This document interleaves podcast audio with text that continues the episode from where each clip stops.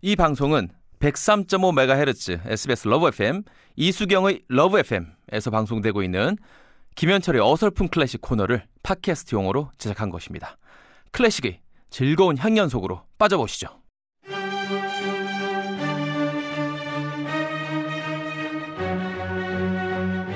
김현철의 어설픈 클래식 우리는 어클이라고 이름하고요. 호는 혀절 선생, 혀를 절반을 쓴다고 해서 그런 호가 붙었고 박학 다식한 남자, 박학하고 다식 많이 먹는다는 남자, 예. 박학 다식의 현철 씨. 박학은 아닌 것 같아요. 아 그래요? 그냥 그 수박 겉핥기식으로 열불박입니다 네. 예, 여기서 예, 박이. 아주 아, 아주 정말 얇아. 예. 예, 얇아서 그래서 어설픈. 어, 네. 어느 정도냐면은 회수권 회수권 아세요 혹시? 아, 알아요, 알죠. 예, 우리 그 그거 제 내고 세계. 댕겼잖아요 학교 네네네, 댕길 때 그럼요, 그럼요.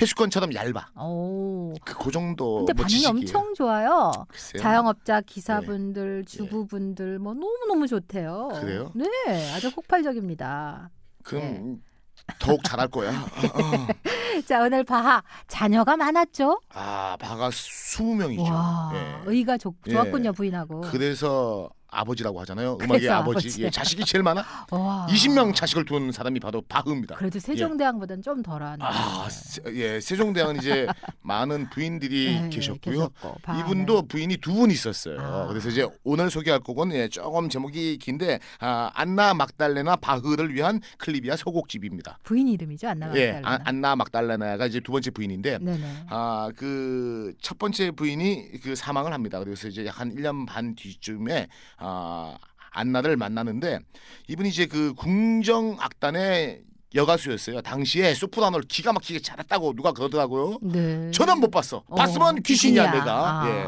아, 잘했는데 네. 그래서 이제 아, 이 분과 이제 결혼을 하면 하면서 가정이 너무나 화- 무나 화목한 거예요. 15살 예. 연하였네요. 글쎄요 나이까지는 제가 제가 조사했거든요. 예, 예. 아 그래요 열다섯 살. 네. 어. 근데 전초소생 예. 자녀 7명도 아주 헌신적으로 돌보고 엄청 좋은 현모양처. 바흐가 착하신 분이고 네. 안나 막달란에도 착한 분이에요. 왜냐면은 이 곡 자체가 네. 바흐가 네. 너무나 사랑스러운 부인 예, 안나 막달란을 위해서 네. 작곡을 해준 곡입니다. 그래서 아. 예, 아그 두 권을 작곡을 해서 주는데 그 중에 있는 곡들이 너무나 사랑스럽고 정말 아. 바흐의 아내 사랑이 느껴지는 그러한 곡입니다. 예. 돈이 없어서 그런 남자 좋겠어요. 그러니까. 자기를 왜 작곡해주고 막. 작곡하죠. 그런데요 더 좋은 건요 뭐냐면은 네, 네. 안나 자체가 네. 클래식 음악을 하는 분이니까 자료 정리되죠. 바흐가 와. 작품할 때 그저 그저 그러니까는 뭐야 다, 다 타주는 거야 커피도 타주고 칸타타가 바로 네. 그저 바로크 시대에 나왔던 네, 예, 네, 네. 예, 성가곡이잖아요. 네, 칸타타 네, 네. 타줬지. 네. 그저 예, 가끔은 아우 좀 쓰다 그러면은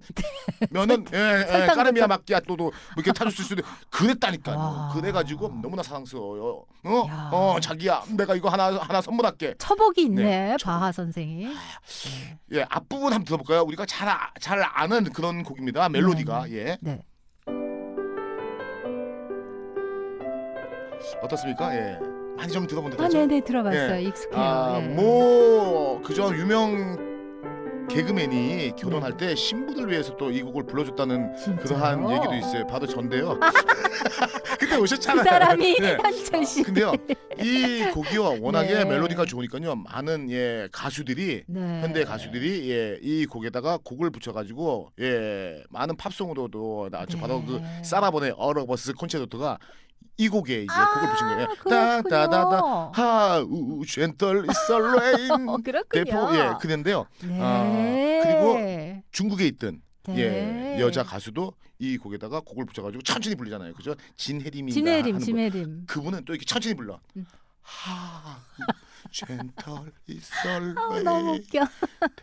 포 맞아. 조금 무서워 곡이 예, 그래가지고 많은 분들이 사랑을 네. 했던 곡인데 역시 알고 봤더니 근본은 음악의 아버지 바하가 사랑하는 부인을 위해서 작곡해준 곡이었던 겁니다. 어 그러니까 비서 역할에 네. 뭐 아내, 보모에 너무 좋은 두 번째 부인이. 얼굴도요 그저 사진이 있는데 봤더니 어, 예뻐요?